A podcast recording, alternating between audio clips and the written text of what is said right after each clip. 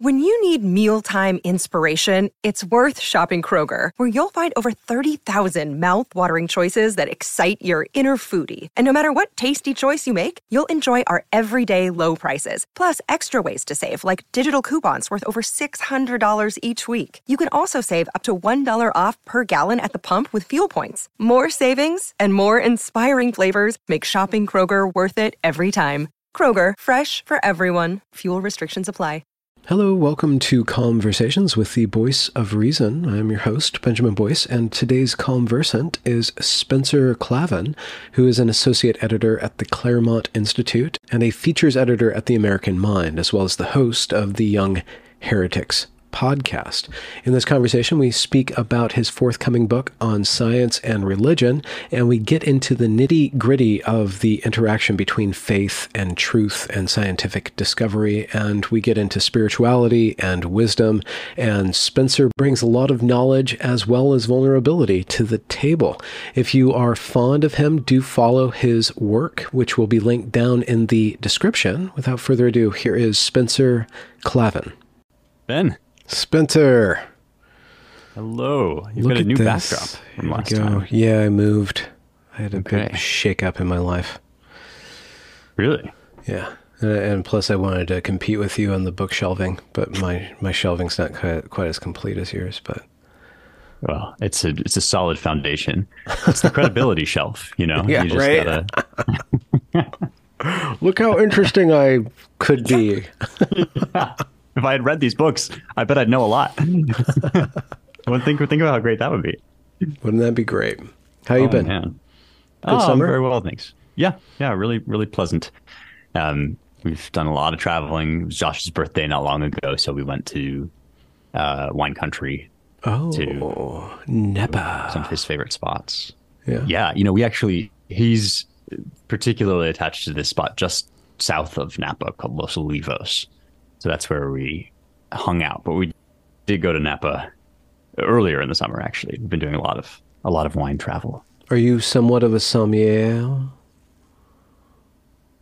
I am the opposite of a sommelier. I genuinely, if the world depended on my distinguishing between like pencil shavings in a Pinot Noir and horse manure in a Riesling, we would all be be dead. But um, but Josh not only is very uh, involved with wine, he actually just this weekend took the class to become like the first level of Somm or whatever. So he's really making a whole okay hobby out of it. I have this kind of uh, far fetched fantasy that I, am sort of convinced that he's going to want to retire and start a little winery, and then I'm just going to live in the attic of the winery typing away, and typing that'll be away. our retirement. Yeah, yeah, yeah, exactly. yeah, yeah. Mm-hmm. What about you? Are you a? Oh, me? Yeah, yeah, yeah. Uh, mm, beer. I don't really Good. know my wines. I, my one of my best friends uh, made wine for about ten years or so. It was fun to participate in that. He had a kind of a winery in Portland, Oregon, and cool. He'd do the things with the thing, you know. He had all the equipment and stuff. It was kind of a fun project, but um, yeah, Interesting. We did cider one year, which was pretty fun. I'm going to try to do cider this year. I have an apple tree that's just like plopping down apples, so I'm going to try to make a gallon of hard cider. Shouldn't be that hard. That's great. Yeah. Yeah, that's more my speed as well. I the only alcohol I know anything about is whiskey, and I definitely will. Um, you have know. you distilled? Are you allowed to in your state? I don't think I am. I've never tried in Tennessee we briefly tried in California, but with to no avail. Um, but my what do you mean to no avail? Did you not have the right temperature? Oh no, uh, we Still? just were too lazy. Basically, oh. it, it's not like I, I, make it sound as if we were thwarted by yeah. By tried, tried you meant you didn't try to, to any avail. yeah, yeah, yeah. We were we were thwarted by our own pure indolence, hmm. and yeah, um, it's I guess. Um, well, the so when I finished my doctorate, I went to Scotland for a week and just spent a very memorable, you know, series of days wandering from distillery to distillery with my hmm. best friend from that whole time, but I've never really made made much of a thing of it. Yeah, I'm I'm kind of bad at hobbies because I I fill up my free time with basically more work. Like that's just I, my my work is my hmm.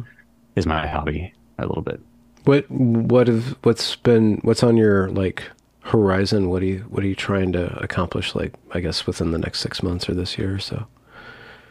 Yeah, um, I am working on a new book. It's about the history of science, but it is a theological history of science. So it's oh. about the um, kind of entrance and exits of God from the mind of the scientist. Kind of starts with the Greeks and ends up with the quantum physicists, and um, that's been very engrossing for me. I, it's something that you know I hope when it takes shape, it will have a certain kind of easy reading appeal, but to talk about, it sounds very kind of heady and uh, uh, obscure. Um, but it's a lot. I mean, it means a lot of reading basically, and then I I've been turning out about a chapter a week. My deadline with my publisher is in December, and that's been my real kind of focus the whole year, basically. Mm. And this is so. I guess since it's a historical kind of narrative, you get to that. That's your structure is history. How like a history of ideas, kind of. Yeah, you know, it's it's a little unorthodox in that the first it's it's ten chapters, the first seven of which are a, are a history of ideas, and then I actually this may not be that unorthodox, but after that, telling that story as best I can, I kind of transition to some more reflective essays on, you know, where where the whole journey has brought us hmm. thus far. Because my kind of my my opening gambit or my premise is that we have a kind of mythology around science about ourselves and what the world is made of and kind of how we uh, understand ourselves in the world but that that mythology hasn't quite caught up to actual science that we have we still have a very kind of 18th century mechanical universe picture of like molecules in a void and that's not actually been what scientists think for a long time and there's kind of interesting repercussions i think if you if you take quantum physics and you try to kind of edit your scientific mythology with with some of the latest mm-hmm. uh, developments there. So that's that's the book. I guess two the same question asked two different ways. Big question. I don't expect you to have uh, the answer. But what does science tell us about God, or what does God tell us about science? How do those two ideas unlock each other, support each other, um, or take away from each other? Yeah, well, I guess to take the second no the first question first. What does what does science tell us about god?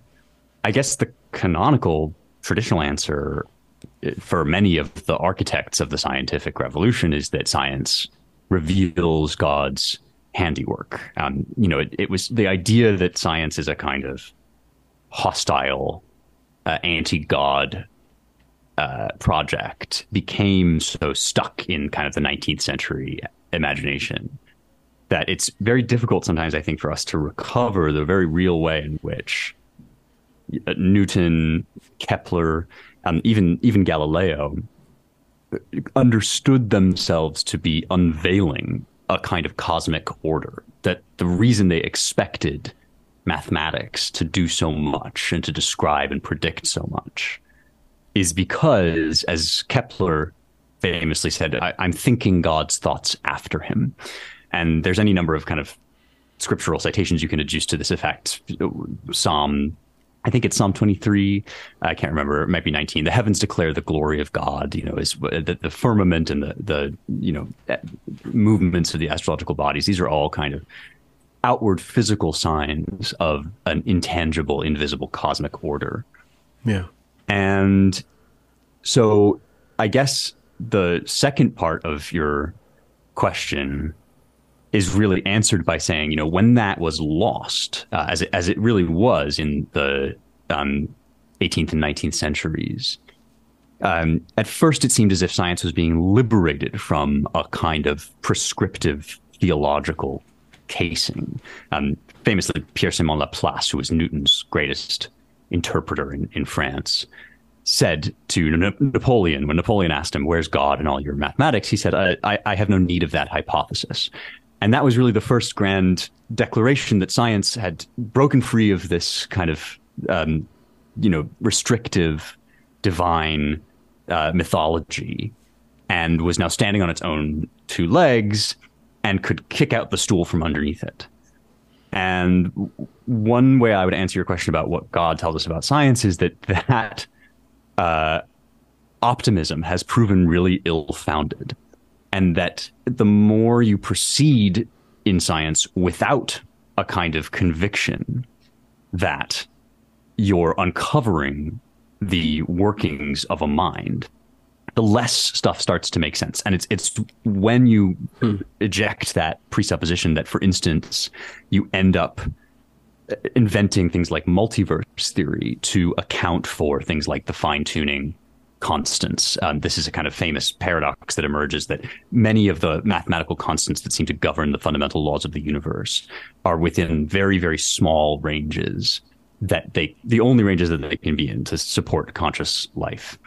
And there are a number of possible explanations for this, many of which are theological, but one of which is kind of the multiverse that like we just happen to be in a universe that was coughed up by a universe producing machine.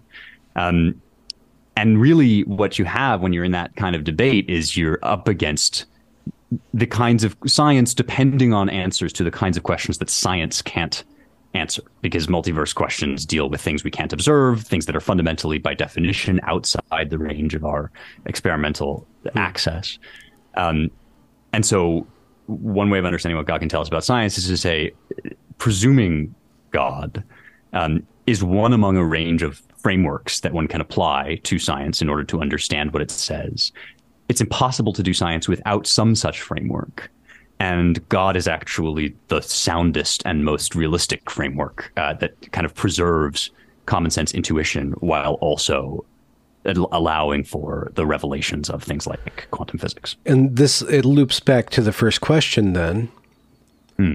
Insofar as if if God is necessary as a concept in order for science to continue to make sense or for the uncovering of order to proceed, then God then starts to take on a shape, or at least the order that God imposes. So God is what like rational god uh, is uh, you know right so what does it then mm. presuppose about god that when we start to uncover order we see a pattern to things that what does that tell us uh, again about god that god is what order uh, like right so we can fine tune even the definition of god by by ascribing to god certain qualities Right, great. This is a really good point, and you, you put me in mind of uh, Saint Augustine, who talks about the book of nature and the book of scripture. Hmm. And this is an even earlier way of talking about, you know, theology and science before, you know, science of the kind that we would recognize has come into being. Um, Augustine is convinced, in fact, proceeds from the assumption that these two books don't ha- contain the same information, but the information that they do contain harmonizes. And so we can use them as checks uh, against one another or you know when there are ambiguities in one those they can be resolved by the other and so certainly the quality of being rational or um, proceeding rationally is i think can be ascribed to god more readily from the book of nature than from the book of scripture there are many things about i think the way that god behaves in scripture that could be described as mysterious, that certainly uh, have roots and origins beyond the kind of rational framework that we can see or impose. But because as humans, we have this thing called reason, because we discern it to really exhibit a shocking kind of isomorphism with God's created universe. That is, that the, the structures which our minds depend on to proceed find remarkable answers in the predictions that we're able to derive, say, about the motions of planets. Um, we can at least assume, or we can say of God, right, that he has. Um, that he is the ground of reason, that within him reason operates, and that the way that he operates, at least by and large, is answerable to the propositions of reason. Um, that's one thing. Another thing we might say about God on the basis of science is that he takes an intimate he, he places a certain importance on human perception and, and human experience. Um, this was a this is a more controversial thing that has only emerged, I think, in the wake of the quantum revolution. But you know, when Niels Bohr and Schrodinger and Einstein get to arguing over what the heck it means that certain kind of structural limits within the mathematical apparatus we use to calculate motion. Um, those limits uh, seem kind of insurmountable and baked into the the functional kind of apparatus of any experiment that nailing down the velocity of a particle imposes a kind of indeterminacy on what we know about um, its position, for instance. Mm-hmm. Um, it, there is there then emerges this kind of um, debate, which is still raging about, you know, what does that say about the universe when we can't measure it, when we can't observe it, and are there qualities of the universe outside, forever outside of our perception, um, which have a kind of indeterminacy, indeterminacy to them that our perception is a kind of in, fundamental ingredient in the everyday intuitions about like things moving through space and just being objects and having existence.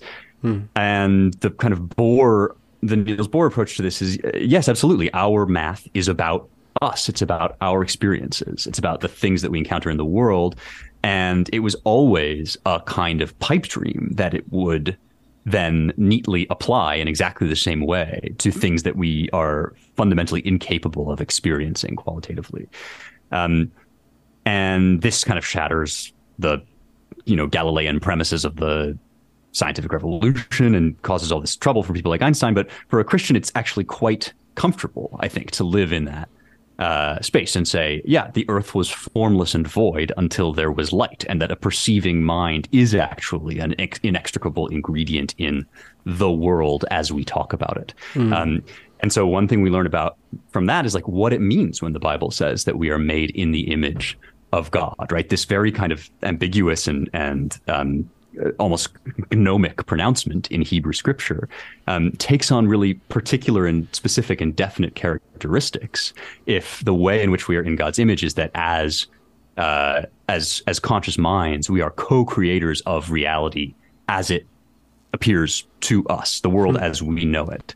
Um, why would God invite Adam to name the animals? Well, perhaps because by our kind of conscious, self-aware use of language, we're finalizing a process that begins in in creation. And all of these things, I think, you know, in, in that way, I guess it, it's fair to say that like scripture and science flesh one another out and give content to statements that otherwise are kind of empty or open. Um, yeah. Yeah. Yeah.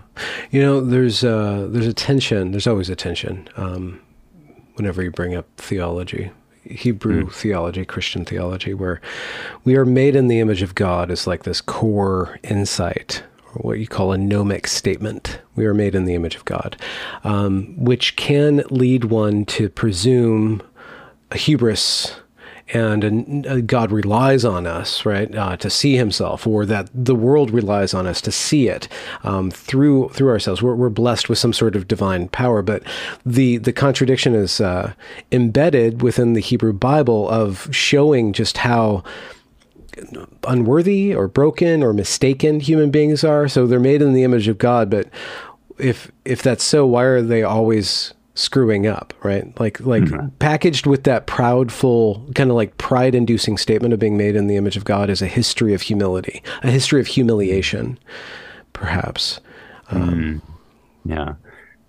You know, the kind of to me rather dry but uh, appropriate theological term that you're approaching would be the tension between a high and a low anthropology in in theology that the high anthropology would say, well, mankind is endowed with, you know, this kind of divine dignity, and, and God has this almost to us sort of perplexing degree of care about each human life.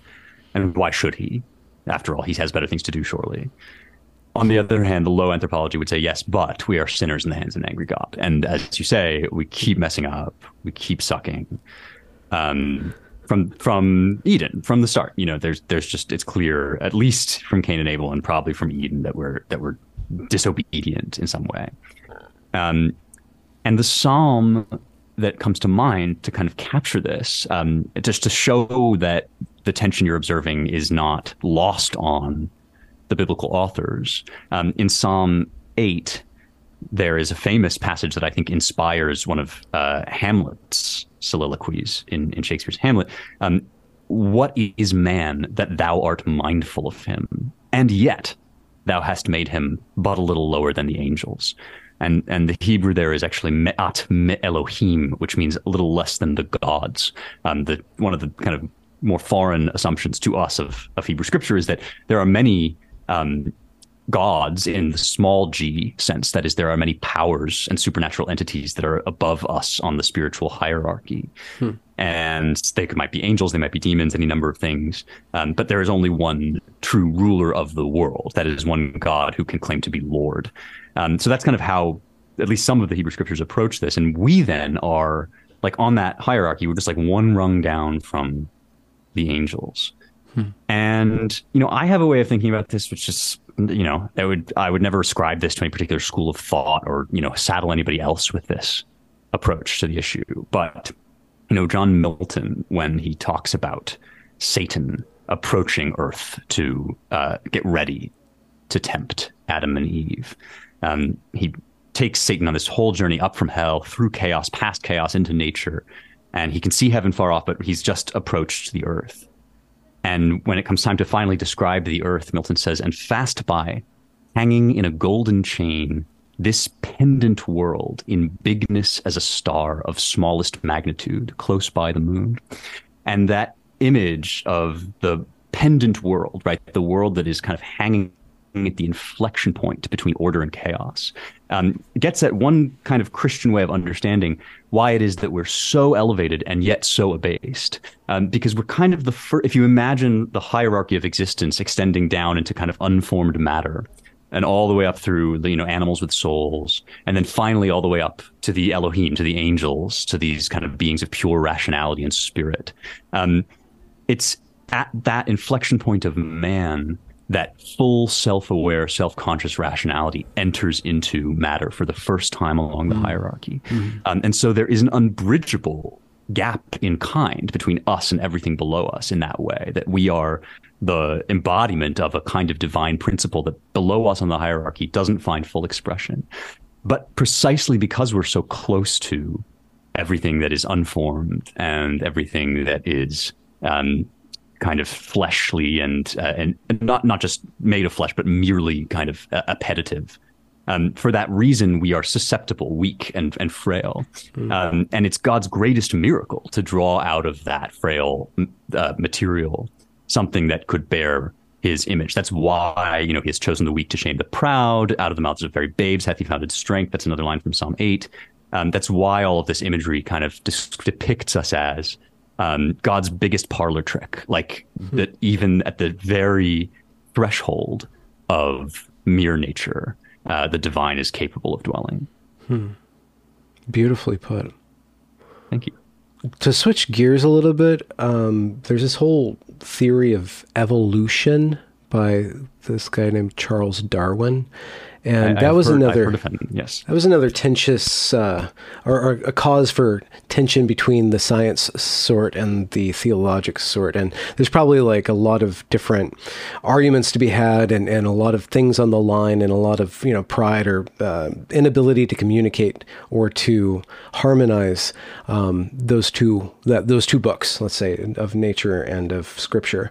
Um, but uh, to fast forward a little bit, Richard Dawkins wrote a book, uh, The Selfish Gene, and, and I ingested it a few years ago. And it was really a terrible vision of the world where he kind of lays out kind of a mythology of evolution by walking you through walking us the reader through kind of the story of like there was just this beach somewhere where clay folded over on itself and started to replicate itself. And the whole book is called the selfish gene. So he presents this image of everything in nature um, that's above matter is just this kind of accidental self-perpetuating like mobile that's just spinning. And it's very what's so terrible to me not only is it so vast when you start to look at just how complex the world is and how many how many calculations are in, imbued in all of nature, like, and you don't really see that until you start to think about it and try to use your mind to think about that. But just the concept that there's no per- that this is all just a machine this soulless machine. And so to try to have that understanding of that accidental nature of the procession of the species, let's say, without some sort of spiritual content. It's it's just it's it's just going because it's going. There's no real content to it. That's what makes mm-hmm. me seek some sort of divine. Um, I, I, start to grasp for the divine. I start to grasp for the spiritual world because it's such a terrible vision, and it just doesn't seem true to me that this is mm. just mechanistic. That I'm just mechanistic, and, and you know, an evolutionist would say you're just tricking yourself that you have a will. It's just part of your self replicating programming that you think you have free will, that you think you have a soul, because that ensures that there's purpose to life. And without that, you wouldn't reproduce. So, of course, that makes sense, like in kind of like that explanatory way of undoing the mythology of man. I'm wondering in your research and your thoughts on this, what that brings up and, and that whole topic, that tension so much. There's so much there, Ben, and it's, it's you. You pose the question well. Um, I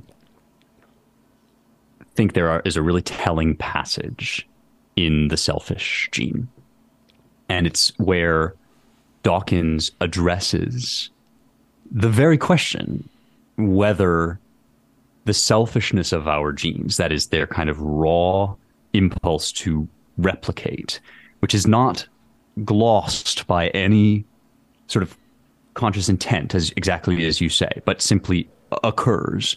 Um, and once you, you know, you're right to describe the horror of it because it, we can kind of get very fuzzy in our thinking when we start to talk this way, and we imagine that we can still kind of attribute consciousness to a world that is in mechanical motion. Um, but when you really kind of get right down to what is implied here, it is like staring into the void. It's a kind of sear wasteland that you have these unthinking mm, particles in motion, and they are governed by certain laws which are nothing other than the mere fact of themselves. They don't express any intent. They are simply a way for us of describing the patterns that repeat and repeat. And replication, successful replication survives. That's kind of the Dawkins rule of all things cultures, monuments, life, and also physical particles and, and genes.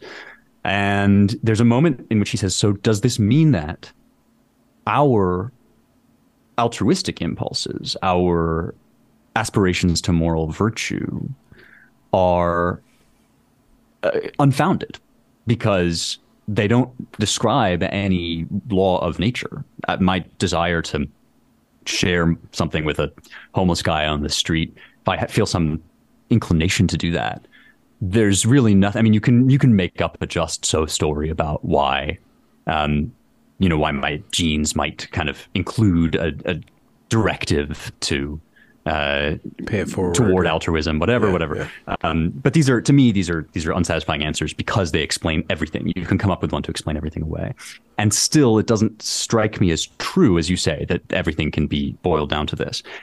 And Dawkins really, to me, gives the whole game away when he says, you know just because our genes are selfish doesn't mean that we should be.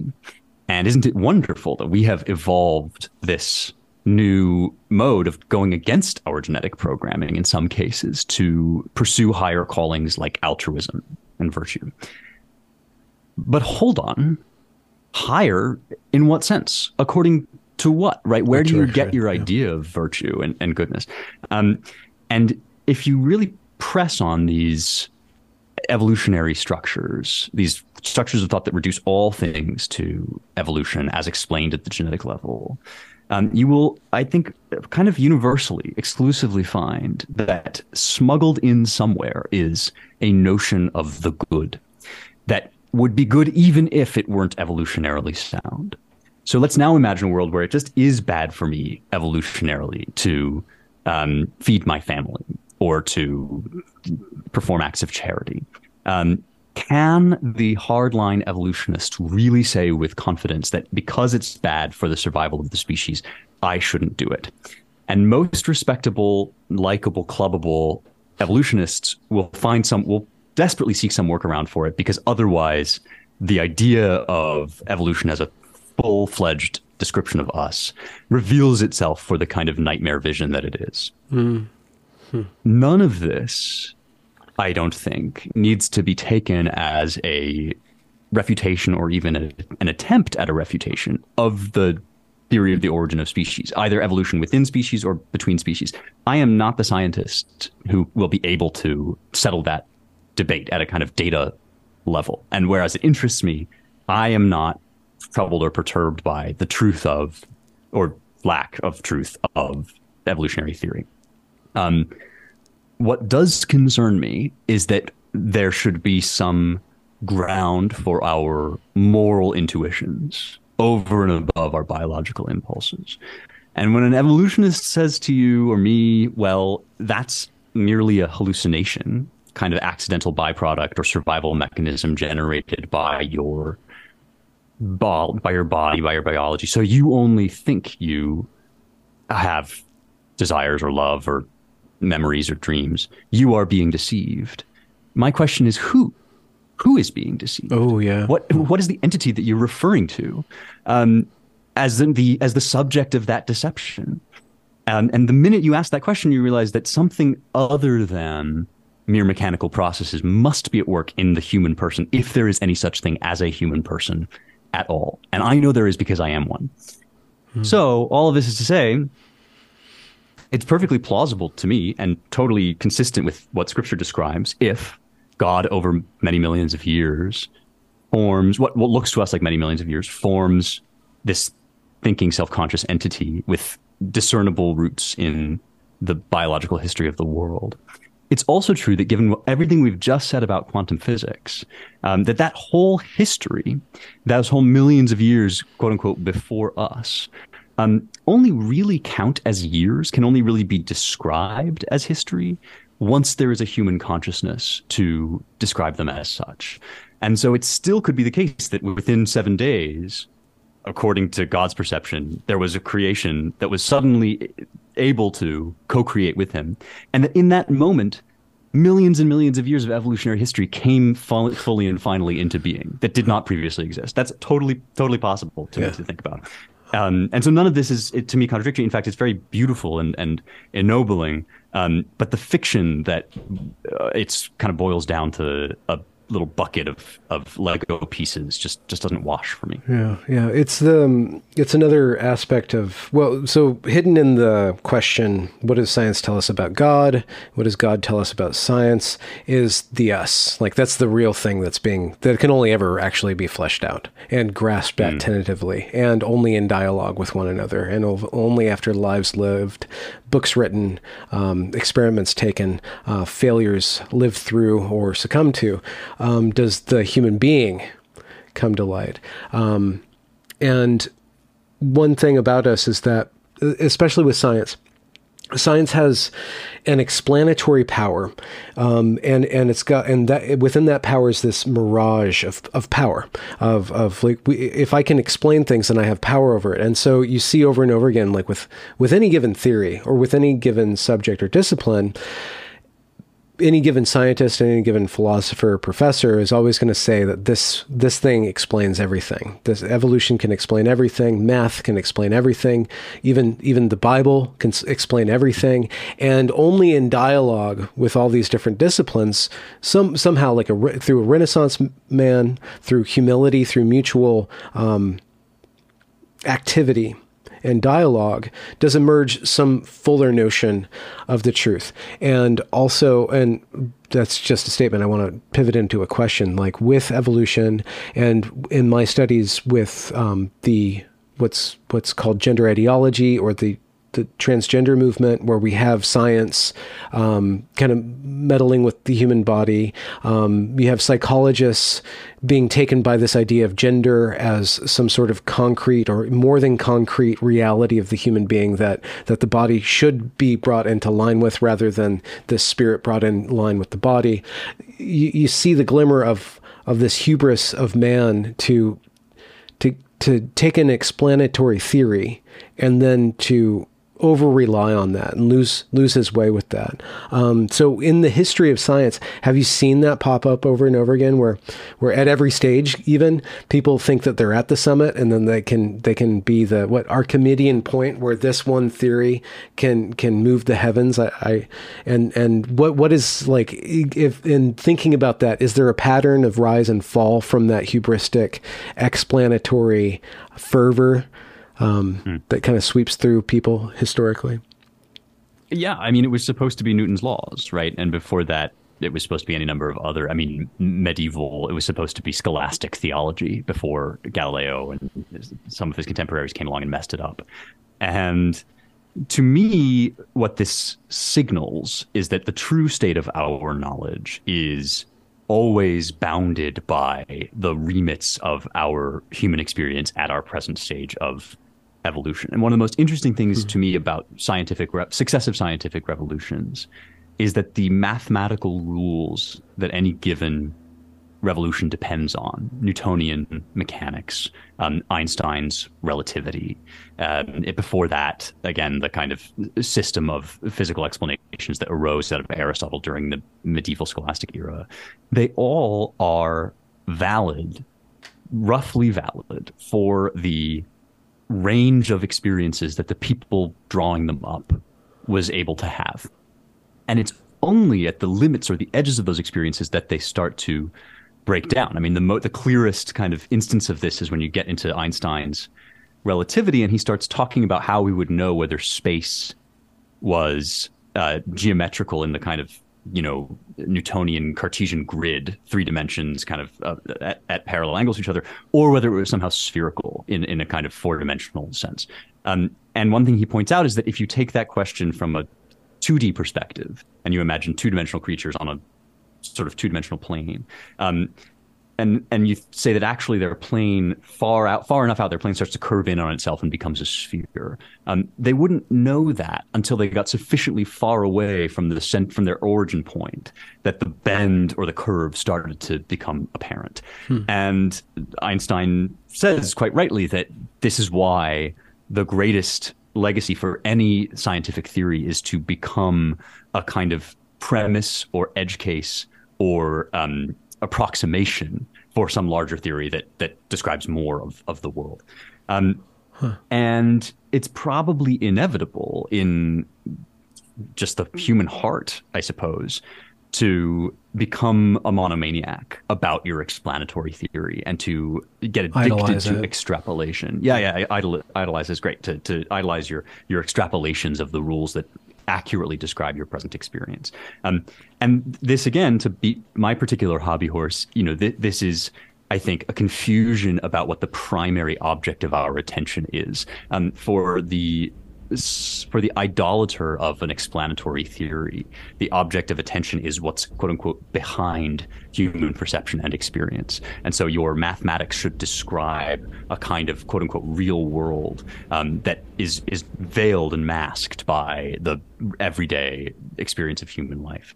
Um, for for me, the realist thing, the bedrock, is the world as we experience it, and the theories that we develop are a kind of architecture that we layer on top to describe the world and to give order to the world as we experience it.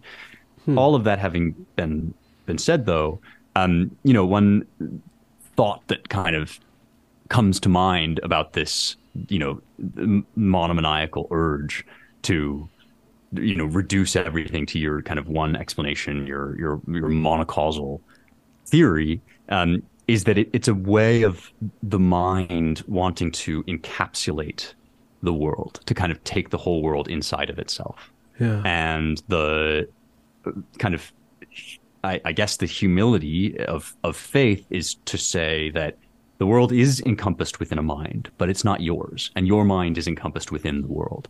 And so you're always, there's always more of that for you to discover because God is infinite and it's his mind that, that holds the world in, in its cradle. How does how does faith or your particular faith or your relationship to your particular faith, which would be your belief, act as a guide point or an unveiling tool? Because you you said you said, and I, I'm um, plugging it out of context, so I'm sure you didn't mean it definitively, that the only thing that's real is life as you lived it. But if if that's so, then you wouldn't have that spiritual. You you still believe in the invisible world. You still communicate with that through literature, through art, through through the practice of theology, the practice of reading, the practice of. I would assume worship. I, I assume that you're not just a scholastic. I'm assuming that you put that into practice. Um, how? What's the relationship between the visible world, the lived experience, and that subtle realm? Definitely. Well, I would say two things. One, to clarify, when I say the world as we experience it is the world, um, I don't mean that the world as you experience it is exclusively the world, or that the world can be described by the set of just all my personal perceptions, but that human perception, human experience as a thing, is what the world is made out of. So, uh, you know, we're talking here about the sum total of all human ways of experiencing the world. Um, and then I would add that you know one one can include in that our non our extrasensory perceptions, to use a kind of loaded term. That is, mm. um, we have all kinds of experiences in the world that are um, more than merely physical. In fact, I would argue that every experience is is more than merely physical. At least once we begin to um, perceive as adults, you know, like even just when you say, "I see a table in front of me," um, you think that what you're saying is like I see a heap of matter with that meets a certain description, um, but you're actually making reference to a whole host series of concepts, things like square, the the shape of the table, um, table itself, right, the idea of what the table is for. Um, those are all things that are nowhere, strictly speaking, to be found in the physical world. Um, and so, one reason that I have for wanting to make the world as experienced by humans into the world um, is that it puts our non or post sensory, our supernatural experiences on a certain par with our directly sensory experiences. That the color brown, um, which I think we could all, whatever your epistemology, we could all agree that the color brown exists. Um, the, the color brown is is best described as a qualitative human experience. It's not actually best described as a particular wavelength of of light, um, because that wavelength, at, under some circumstances, might not produce the color brown, mm-hmm. and also the motion of photons or electromagnetic rays um, doesn't actually do anything to account for the quality of, of the color brown. So anytime you talk about anything real, you're talking about a thing as mediated through human consciousness, human perception, human experience. Mm. Um, now you're, That's so you're shaky. Right, it's so shaky. If if we can't quantify it, then mm. you get lost in that whole qualia phenomenology. Yeah, uh, totally true. That's I mean, gets, um, things get wiggly here. This is why, like, primary qualities was a very attractive idea for a long time, right? I mean, this is the whole um, primary quality is this a Platonic uh, extrapolation? Okay, so this is something that not this is like kind of a, a little tidbit. Primary qualities is, is a Galilean invention, okay. Um, and we, we don't really think of it that way. But Galileo was the first person to draw the distinction between primary and secondary qualities. It gets picked up by Descartes. It's very much in favor, in vogue in the kind of uh, 18th century, 16th century science.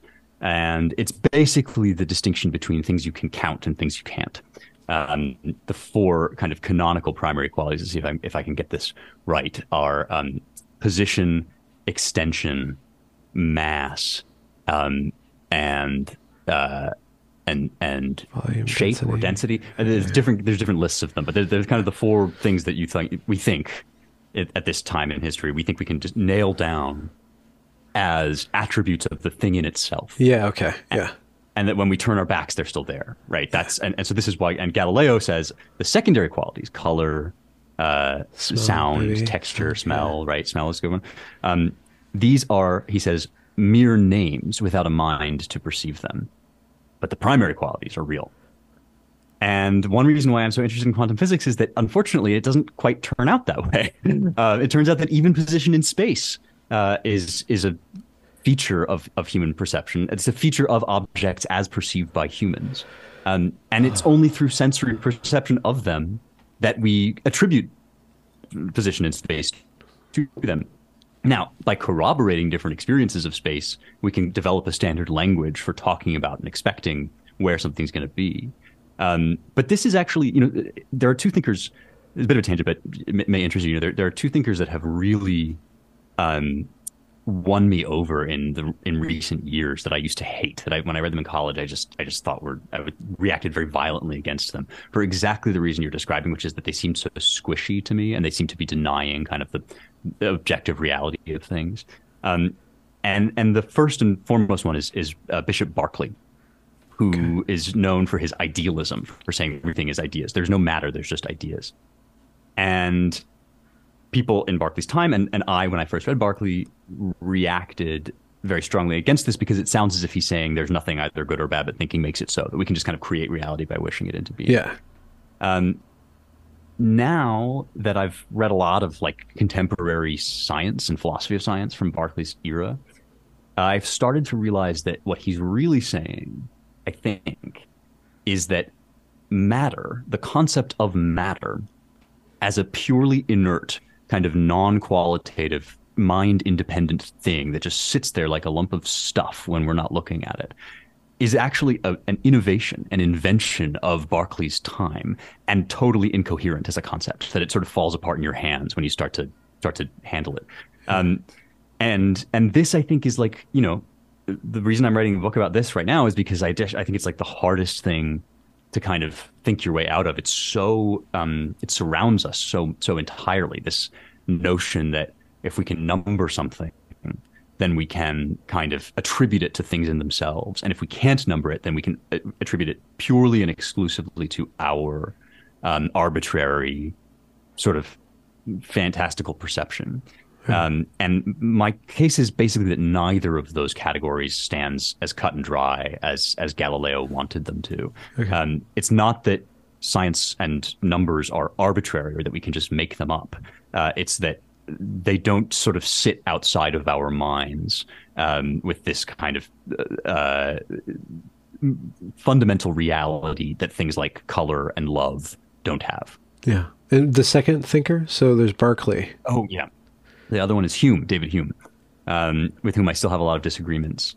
But Hume's whole thing is about causality, and he's famous for sort of going banging on endlessly about billiard balls and saying that you know if you if you knock a billiard ball across a table, um, every time it happens, the billiard ball that it makes contact with, every time you've ever seen this happen, the billiard ball that it makes contact with moves across the table under the impulse of that of that force. Um, and this leads us to attribute to the billiard ball something called force and something called causality, um, which we imagine to have a kind of independent existence, abstracted away from instances of billiard balls knocking one another on the table. Um, and in fact, says Hume, we have no grounds for believing this. All we actually have is a series of experiences um, mm. from which we yeah. Right from which we infer a kind of universal law. Um, yeah. And for Hume, kind of all universal laws just are the aggregate of unbroken experience. And insofar as we have any certainty about them, we have this certainty. Now, the thing that I still reject about Hume is that he goes on from this to insist that, therefore, nothing ever happens that breaks the laws of nature because if we can be certain about if we want to be certain about the laws of nature we have to say that nothing contradicts the universal experience of mankind. And so things like miracles which do contradict it aren't admissible for him as reports because uh, the the weight of our experience militates against them. Okay. Um, but what i what i love about it is just like this idea that force is kind of fake right? That we think that by talking about forces moving in the world we've reduced the world to, to material entities um, but but a force is not a material entity. You draw it in your head with a little red arrow so that it looks like a physical thing. Um, but it's really just a description of of the sum total of human experience. Um, and so even in science, we're never really talking in purely materialist terms. We're always making reference to like super super physical or extra physical yeah. categories. And how does how does your faith lend clarity to your understanding of science? Where does where does the book of scripture interact with the book of nature through your studies in your life? Well, it's interesting. You know, my uh, approach to faith, my entry into faith was uh, much more sort of experiential than rational. Um, I know people who have argued themselves into Christian belief, and uh, their arguments seem very sound to me, and I would never kind of question the sincerity of their conversion.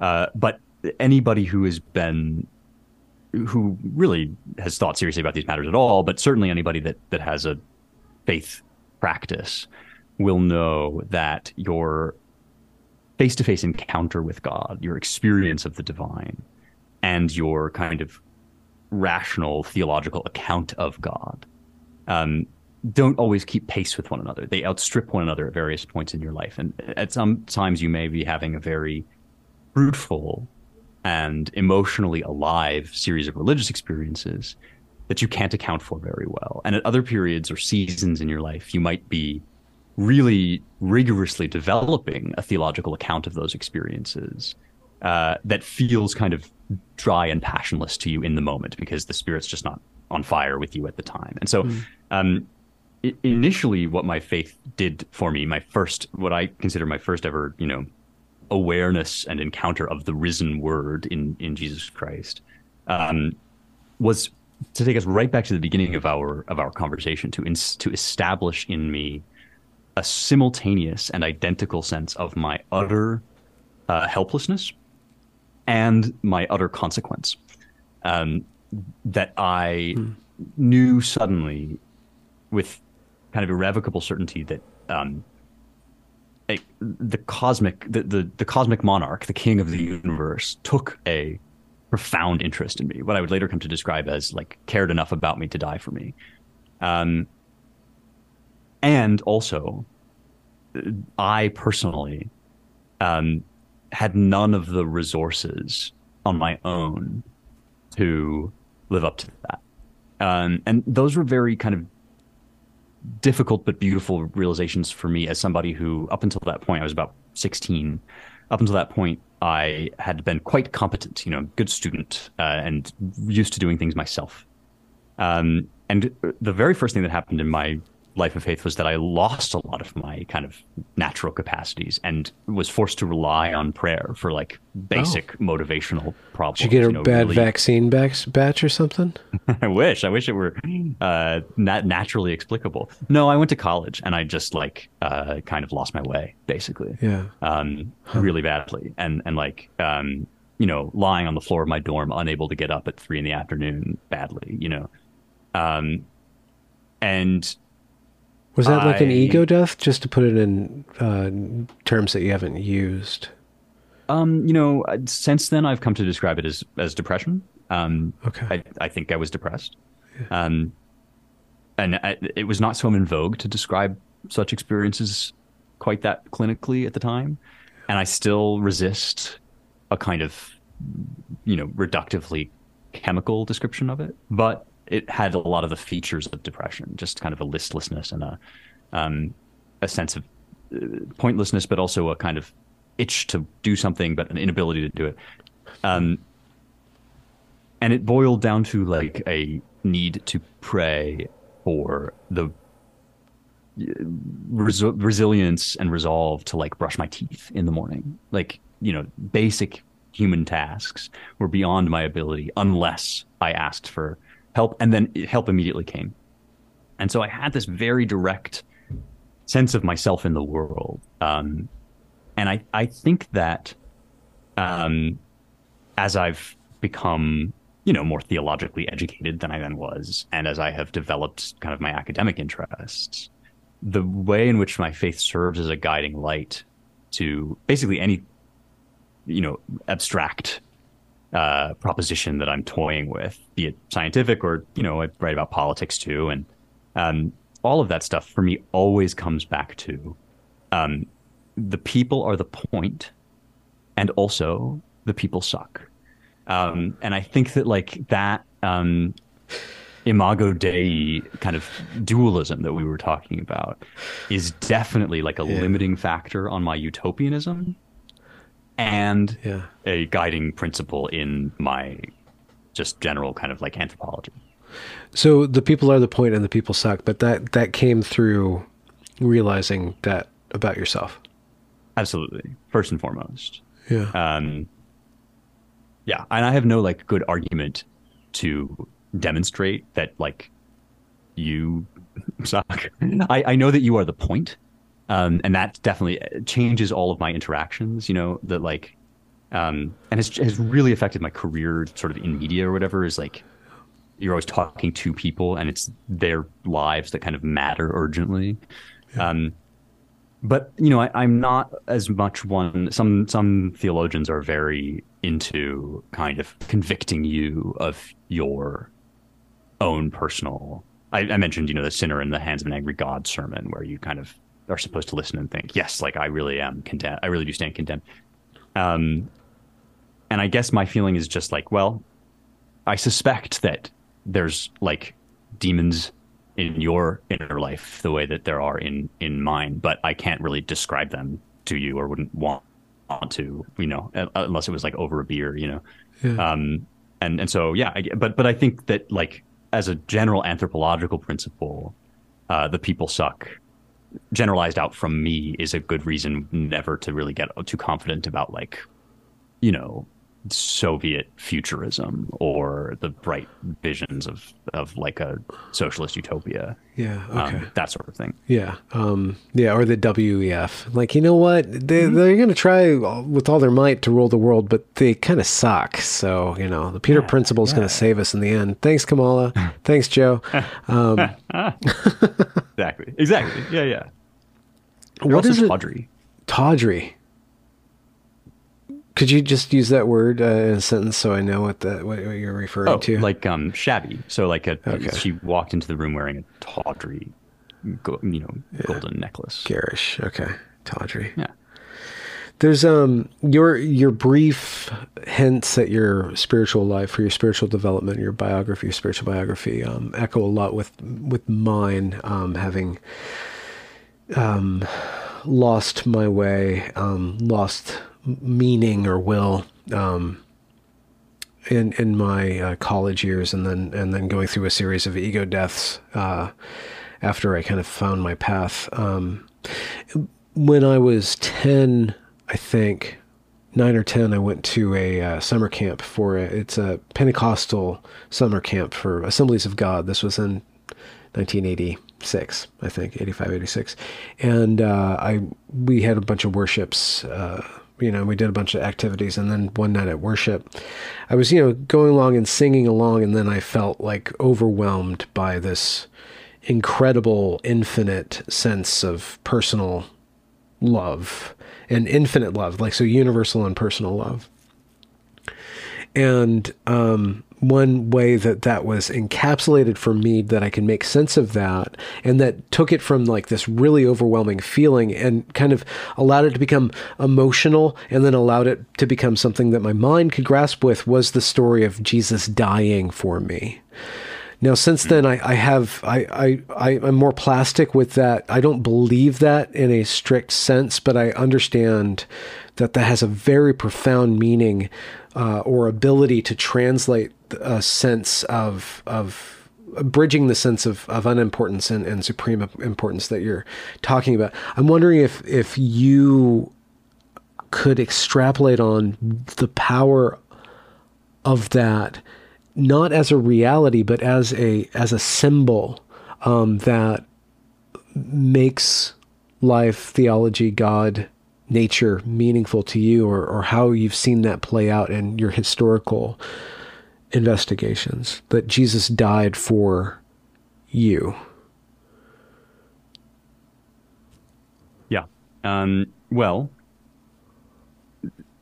there is a kind of uh, inconvenient snag here for me, which is the, um, you know, Christian orthodoxy is quite adamant about the like really dying part.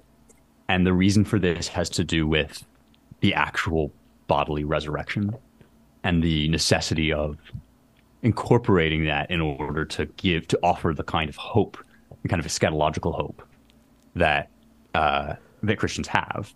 Um, so you know, for for me, there is an essential element of no, like you know his body. There's a there's a John Updike poem about this that like it really was you know the heart in his chest that started beating it's not a metaphor it's not like a an image whatever um, and st paul has this whole thing about you know um, unless christ is is risen we are the, the kind of most uh, pitiable creatures because we're waiting for something that's just not going to happen. We're just not going to come back to life at the end. Huh. Um, yeah. So all of that having been said, I think the way that I would personally phrase it for you know to describe my own attitude about this is that um, the things that happened in the gospel really did happen, um, but things which really happen are not just things that happen. Uh, that they that that the most profound and significant historical events um, also have cosmic significance and embody and enact principles, especially when it comes to do with God's action, yeah. um, that are to be found elsewhere. Um, and so uh, I would say, you know, it, it's it's actually really what it really is is a question of um, priority and direction. So if if we say of the resurrection that it embodies a kind of principle in the world, um, we can see all sorts of ways in which that principle might ring true. Right? That that God um, cares so deeply for His children that He's willing to take upon the consequence of our um, wrongdoing, of all of our inadequacies to meet us at the infinite distance yeah. from him. Um, and we can see the way in which, for instance, like as far as I'm concerned, this is the best metaphor. If it, you know, if it were a metaphor, if I believed it were a metaphor, I would say this is the world's best metaphor for forgiveness, um, because, you know, in, in Greek there are two words for for forgiving. Yeah. One is uh, the kind of classical word that you find in like Aristotle and um, the the you know and, and, the classical philosophers who say things like sungignomi or sungignosko. Um, and that means like I recognize along with you. It means I understand what you did. That's what the verb gignosko means. and so you can forgive somebody if you kind of get, oh, I see why you did that. Yeah. Um, but the Gospels use do not use that word ever that I'm aware of. Um, they use a different word, which is aphiemi, and aphiemi in, in Greek means to cast away or to, to, to throw away from oneself. Um, as far as the east is from the west, so far has he set our sins from us. And what's interesting to me about that is that you can actually perform aphesis is the noun form. You can perform that kind of forgiveness without understanding why somebody did what they did. Maybe there's no good explanation. In fact, maybe it simply was wrong and malicious. Um, maybe, for instance, you know, you were abandoned by a lover and that person just did what he wanted instead of um, what was right. And to perform forgiveness in that context, um, which does not entail, you know, getting back together with the person or even cultivating a relationship with the person, hmm. um, but to set that wrongdoing at no account, um, is an intensely painful act of renunciation. It's not fair. It doesn't always feel good. And yet, it is the only way to live. We know this, or at least I feel I've experienced this again and hmm. again in my life. Um, and I, I think of this also in terms of like when people get into conversations about reparations at a national level, um, that if we can just give the money back to the descendants of the slaves, then you know we'll make good for um, all the things that we've done wrong. And the problem with this, of course, is that it involves us in this endless keeping of accounts. And the way out of that keeping of accounts in our personal lives or in our politics is only ever a aphesis, is simply to put make an end. This is what Lincoln said at the end of the war. Let us now that we've, you know, spilled all our blood, uh, now that we've had this terrible reckoning, um, we must immediately begin to bind up our wounds and and leave this Jesus. dark yeah. past behind us. Um, yeah all this is simply to say, you know, aphesis is a kind of death. It's also the only way to live. So if the if the resurrection is a you know were a metaphor for that, it would be a perfect metaphor. Um, when Christ is on the cross in Luke's gospel and he says, "I give up the spirit," when when when Luke says he gave up the spirit, um, the word for giving up is aphiemi. He he lets it go. So even just casting out your very soul from your body is represented in the gospels as, as an act of crucifixion and death. Of uh, um, absolute surrender. Absolute surrender. Total um, meekness uh, in the face of unjust persecution. Yeah. Now, uh, the last little thing for me to say about this is is the cross a metaphor for uh, forgiveness, or is forgiveness a metaphor for the cross?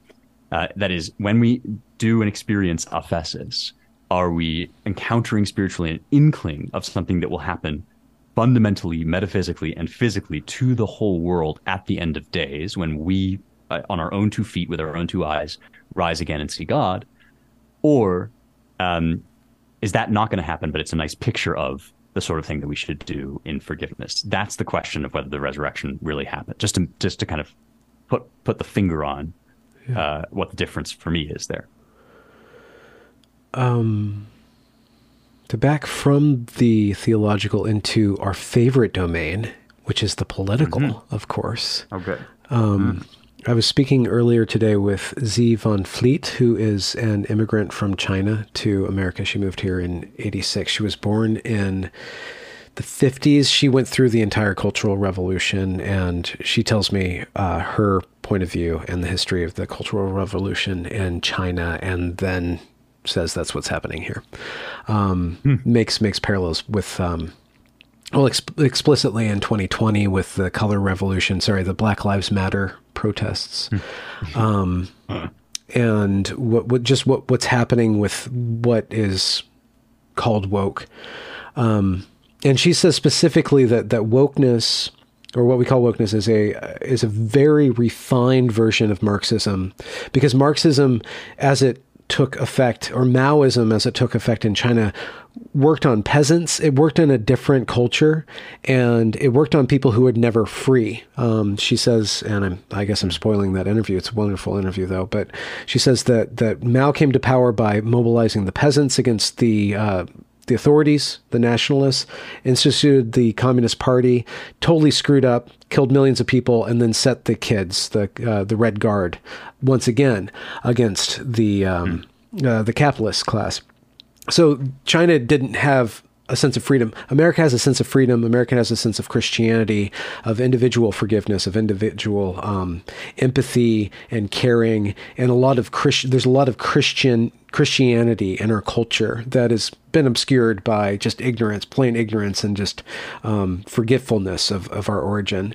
And that wokeness, um, you're just making me think about this. Um, that mm the the tools that are being used to divide and conquer us as a people lend on broken notions of the Christian um, cycle of of sin and reparations or sin and forgiveness. And you, you can see that, and people have said this uh, many times that it's kind of a broken version of Christianity. And when when I get to the point, like because I talk so much about the cultural war, the cultural problems, and I'm always looking, well, what do we do? What do we do? Returning to a deeper understanding of what forgiveness is.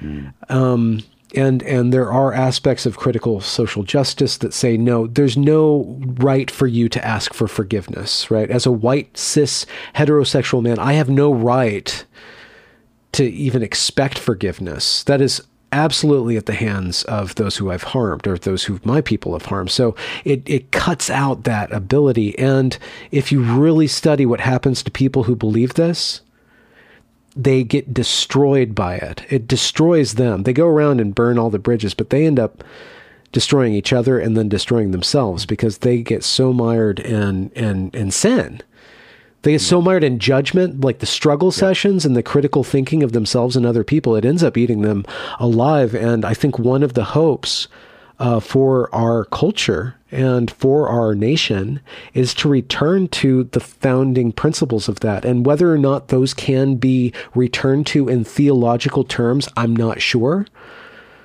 But those mm theological terms have a very, um, they, they certainly have a power of communicating the values and the process forward, the, the way of untying the enemy that, that's strangulating mm. our children, that's that's destroying families, that that's allowing power to eat our country alive. Um, that was not a question, but please respond as if it were.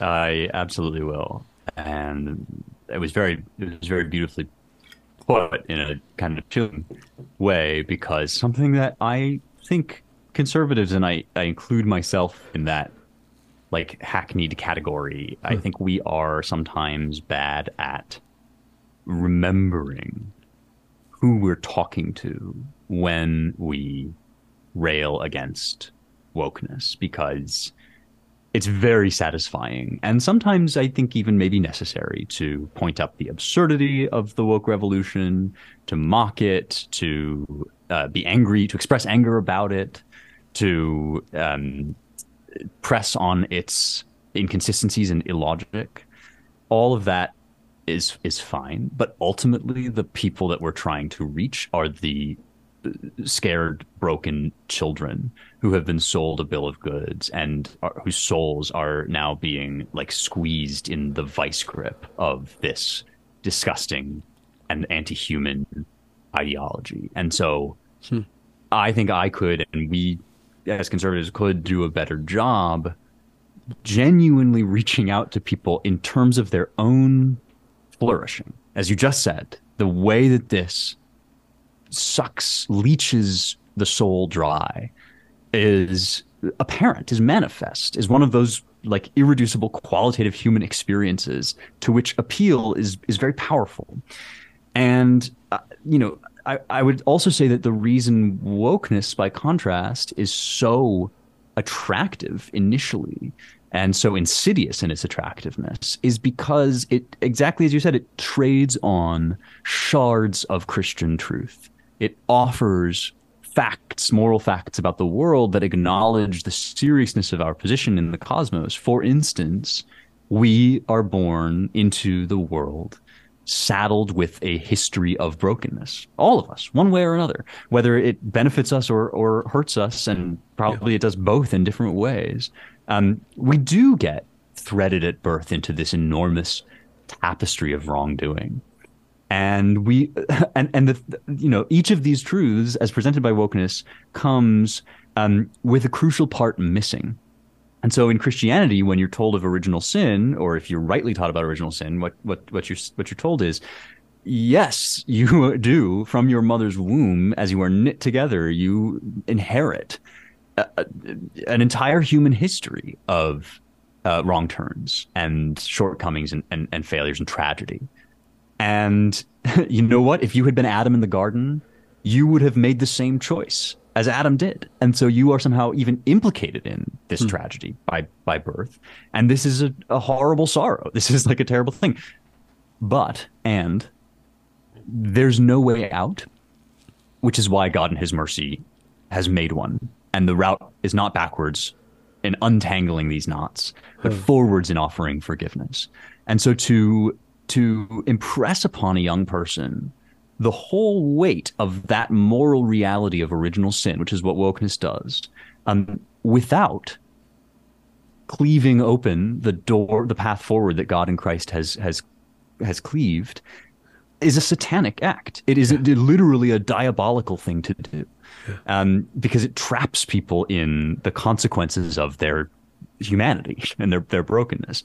Um, and so you're absolutely right. You know, forgiveness of the really kind of deep kind that is morally serious, that acknowledges the reality of wrong, um, but that nevertheless, you know, releases people from the endless keeping of accounts, um, which will kill us all, um, and after which no one will be left standing, um, is definitely it's the most needful thing I, I suspect in our politics. And it, it's so obviously, I mean, it's one reason why I'm very wary of, you know, oh, so um, this guy has repented of, of his wokeness and now he's coming to us in you know asking for forgiveness but it's too little too late. It's like that's just us playing the woke game. You know we, we ought to be. And i think at our best we are you know the place where people uh, hmm. come and receive healing. And this is why, for instance, the detransitioner movement is just really moving to me because here are people who have been chewed up literally in the maw of this uh, of this kind of satanic movement yeah. um, who have the courage to recognize this is what we would call i i, I i'm going to use this term advisedly uh, and gloss it you know this, it's a form of repentance um, not because they've done something wrong by you know they were vulnerable children. They were taken advantage of and used by a system. Um, but the Greek word that repentance translates is, is metanoia. It's it's a reconsideration, a shifting of the way you view the world. Um, and so repentance is followed by forgiveness because only repentance can seek forgiveness. And both of those concepts are so much bigger than like yeah. I did a bad thing and daddy's going to scold me unless I really put on the hair shirt and whatever, like perform this act yeah. of public um, self excoriation. Like, no, no, we are talking about restorative, actual restorative justice. Like, the, and and and that is why people like you know Chloe Cole or whoever just become these beacons of moral, uh, of of of moral hmm.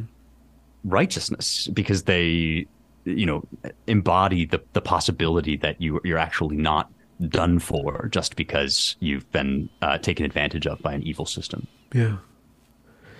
Uh, I, this is just a question. You don't have to answer it. It's, it might not even be a good question uh, or uh, salient question, but um, how does worship?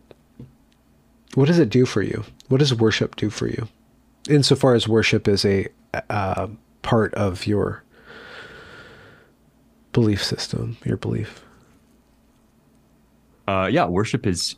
I, I hope and and try for worship to be the center and the constant of my life. It, you know, and, and if if you like, at some point we could get into specifics about like what that looks like. It does mean it means going to church on Sunday. Yeah. It means praying every morning. It means reading the Bible every morning. It means all that stuff. Yeah. yeah. Um, but what's what the think, content I, that, I, guess the content of just the act and then the meaning afterwards like when you read the bible when you pray in the morning when you go to church like is there a content can you express the what's inside of doing those things uh yes i i think so um so the bible says the psalms say the fool hath said in his heart there is no god and um for a long time, I read that passage and I just thought, well, that means atheists are dumb, right? It's like a dig at atheists. Yeah. And that never quite sat well with me, not only because it's sort of petty, but also because I don't actually find atheists to be all that dumb. Some of them, as far as I can tell, are very intelligent and yeah. sort of all about as foolish as everybody else. Um, and and gradually i think i've come to realize and this is consistent with kind of the rest of the attitude of, of, the hebrew scriptures what that really means is if you tell yourself you don't have a god you have made yourself a fool you're kidding yourself if you think you don't already worship because something occupies the position of highest good in your life um, even if you don't think of it that way your actions always imply some aim some goal getting up at bed in the morning, drinking coffee, going to work. You do them, you know, if you keep asking yourself that toddler's question, why? Why am I doing this? Eventually you're going to end up at like, well, because I want money or luxury or power or whatever. And if there's nothing beyond that, like that's your God. You've met your God. Congratulations. And if you tell yourself that you don't have that in your life, you have all you've done is blind yourself to your true nature.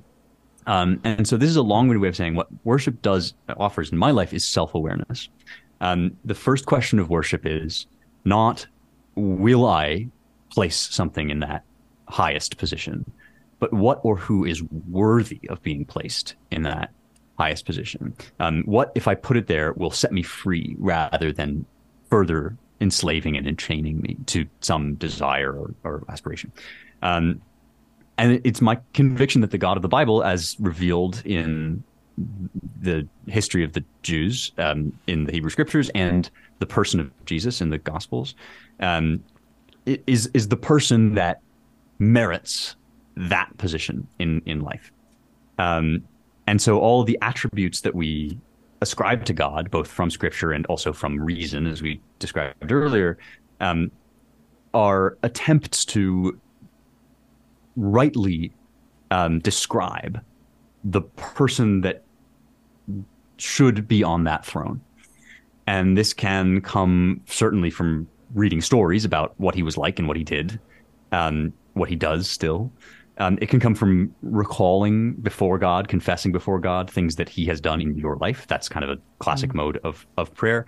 Um, for me, increasingly, it can also come uh, simply from attempting to uh, clear away all the other claims upon your consciousness, which otherwise constantly dominate you. Uh, and this is a form of Christian meditation or lectio divina. Um, okay. That means like uh, attempt the practice of the presence of God is another kind of slightly more woo way of describing this. Like um, for me, it takes the form of of simply kneeling um, in in breath and invitation. And the, the Lord's Prayer is a great way to sort of start this, right? Our Father. If you notice about the Lord's Prayer, that it begins um, with just a, a, request that God should be God, right? That, that uh, hallowed be Thy name, yeah. Thy kingdom come, Thy will be done, right? Um, each of these things, if God is really God, it's going to happen. There's nothing that you can do to make it happen or stop it from happening. Um, and so it must be that the opening of that prayer is like a gateway to aligning your will with with who God is, right? Um, so worship for me is is first of all making myself aware that I am uh, elevating something. Um, performing, if you like, a searching moral inventory to see what else might be occupying that position, yeah. um, and then asking, inviting God to occupy that space.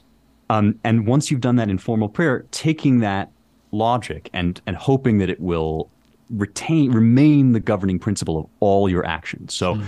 once you've sort of said that in the abstract, said it in prayer, then you sit down, you're going to write an essay. Um, it, it means concretely, practically, that if that essay is going to be an act of worship, you're not just going to write whatever's going to make you look smartest. You're not just going to write whatever you you know think is going to get you in the best publication or get the most clicks. Um, ideally, you're you're going to write the thing um, that honors God and serves your neighbor. Um, and so it, you know you can extrapolate this into any number of other practices, but yeah, I think ultimately, like you know, once you've done worship rightly as a form of prayer, you're then doing worship all the time everywhere, yeah. whatever you do. Yeah. So you have uh, your book coming up. Well, you know, you, you submitted in December. Um, that's the big. Yeah. That's kind of like the big through line. What what's uh, like just on the lay of the land, like with your interacting with just current events and stuff like that. Do you see anything developing? You said that you're on the conservative in the conservative position. Is there anything promising, uh, or or any changes that you see going on, um, either either for good or for ill? Um, like just things that that are drawing your attention that that are of concern or of, of promise or excitement for you. Yeah, um, there's a lot going on actually, and it's funny because summer is kind of known in politics as the silly season, and there's not that much that happens, and we kind of elevate these dumb, like you know, Coke in the White House. Like that's kind of the big story. Um, and yet, this summer for me feels very pregnant politically, um, and pregnant in all sorts of ways. Like I, I, I feel a lot of promise and a lot of peril at once.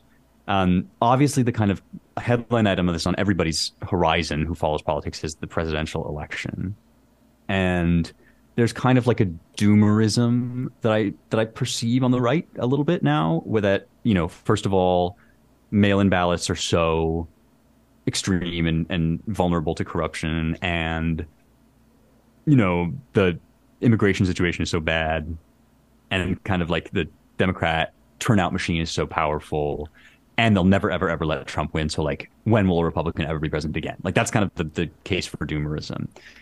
Um, and I will confess that I kind of don't feel I feel a little bit like at a loss when I look at the the Republican presidential field. Yeah. Um, DeSantis hasn't hasn't proven as likable as I hoped he would, and and that's more of a problem than uh, I thought it would be. Um, so all of that is kind of to me it's perplexing. I think there's like more time left to go in the race. Like there's some some developments that could still transpire, and uh, I'm not. I haven't lost hope, but I'm also sort of. I'm not sure where to look for hope in in the presidential election. But at, by the same token, um, at a local and at a cultural level, it seems as if there is a, a kind of enormous energy and momentum brewing. Um, not just like you know with the trans stuff. It seems like uh, when when Target put that uh, tuck swimsuit in its stores, when Bud Light had Dylan Mulvaney uh, with with cans with his face on it.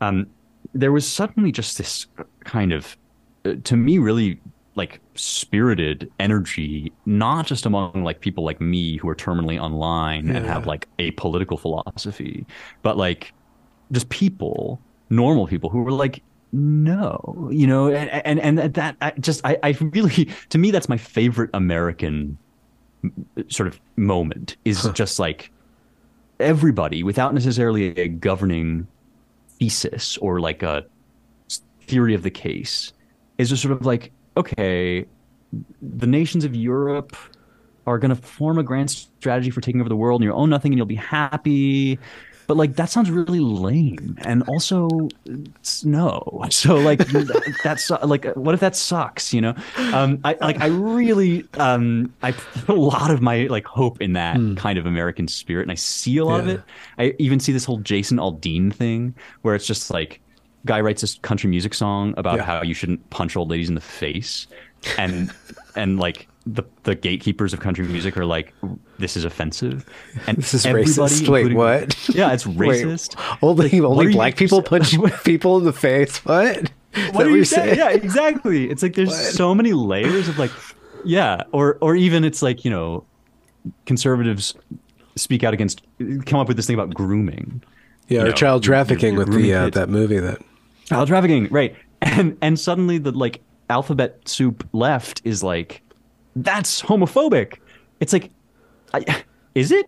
Is that is is is is pedoph- is like being against pedophilia homophobic? Like that's the only people I've ever heard take that position are like, you know, 1980s right wingers who didn't want gay people to teach kids in schools. It's like, yeah.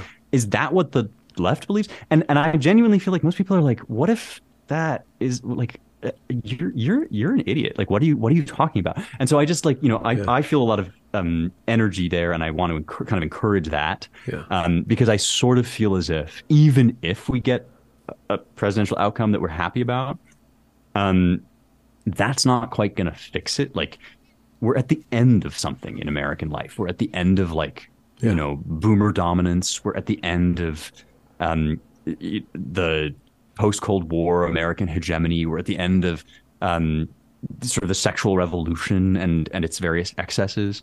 And we do have to kind of make something new now. And I see the people out there doing it. Like people that are not again, like, you know, Mary Harrington is like one of my favorite writers out there. And I would never call her like a, you know, rock ribbed Bible thumping conservative. Like yeah, you, but yeah. but this is somebody that definitely counts to me as like on the team. Um, it's just that the team is like way more diffuse and guerrilla and interesting than yeah. it has ever been, at least in my lifetime. Yeah. Um. Are are you? Do you find where where are you in the mix with uh, journaling that or adding to the conversation? Do you do you think? Well, I think first and foremost, I I hope that my contribution will be cultural and spiritual. I mean, we've talked a lot today about my personal baby, which is like yeah. uh, the kind of intersection of the way I would describe my my main concern is like theology as if it were real life. Like I, I am not interested at all in slogans or platitudes, but I also think the slogans and the platitudes are true. I think the dogma is true, hmm. and so I'm like interested in um, making that real in the world we actually live in for people. And one reason, one of my reasons for being interested in science is that like science is an attempt to describe the real world, and many scientists now are doing what in older, better days would have been called natural theology or natural philosophy. And I feel as if the church, capital C, has kind of absconded from that out of fear that like it belongs to atheists. And so one intervention I'm hoping to make is is that is like, no, no, let us actually talk about the latest and greatest discoveries of the human mind yeah. as if they are embodiments of, of faith. Um, and then the other thing is is is art. Like I'm not a an artist myself. Um, but I've grown up around artists, and I think I'm a pretty good critic. I think I'm a good book okay. reviewer and, and movie yeah. reviewer. Um, and I think that the right, although it is becoming more aware of the importance of the culture, um, can still be pretty square and stiff about art. And I would like to um, bridge the gap between like knowing that culture matters and actually doing good culture. Yeah, yeah, um, yeah, yeah, yeah, and uh, being not the gatekeeper. What's the other guy? The curator kind of Curator's great. Yeah, Curatory, yeah, Love that. And where can people? Where where do you where where does your writing usually pop up? Um, I'm often in the Claremont Review of Books. I've got a, an essay coming out in the next issue, and there's a lot of uh, we we publish this at the at the Claremont Institute. Um, so I do essays and book reviews there. The American Mind is our other publication, and I'm round about. I'm at um, Law and Liberty and, and Federalist uh, a fair bit from time to time. And then um, I also oh I have a Substack I should say I, it, it, it's kind of just a newsletter but I, I write on on Fridays at rejoiceevermore.substack.com. What's that? uh, Um, what, and- what's the themes on on your Substack? Rejoice it's evermore. the um, it's the two things we just discussed. It's like cultural cultural criticism and sort of theological commentary, yeah. um, hooked to, you know, the very online real world. Um, and so that's every Friday, and that's also how people can uh, write me with questions for my podcast. So I have this Oh, podcast cool. called Young Heretics, which is like uh, just a kind of fun rip roaring tour through the Western canon. We do right now. We're doing a series on the on the um, cardinal virtues, and I do a mailbag question at the end of each one, and it's I take that from the Substack from people that write in um, and get in touch with me that way. Great. Thanks for coming back on. I'm sorry about our first interview and how I bungled it with the technology this month. It's totally fine. So your It's- grace is sufficient for me. So thank you so much. Thank you. Anytime, truly. All right, Spencer. I'll end the recording. right. Thanks a lot.